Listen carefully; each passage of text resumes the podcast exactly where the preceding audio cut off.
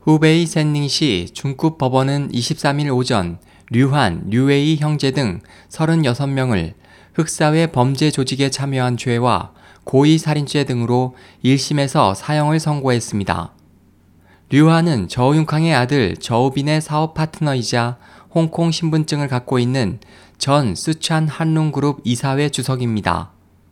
그는 불법으로 70개가 넘는 회사와 400억 위안, 약 6.5조 원 이상의 불법 자금을 관리해 왔습니다.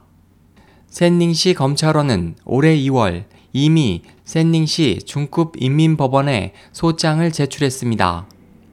류안 등 36명은 21가지 죄명으로 기소됐으며 중국 관영 언론에 따르면 지난 10년간 류한 등은 고의살인, 고의상해, 불법 구금 등 심각한 형사 범죄 수십 건에 연루됐습니다.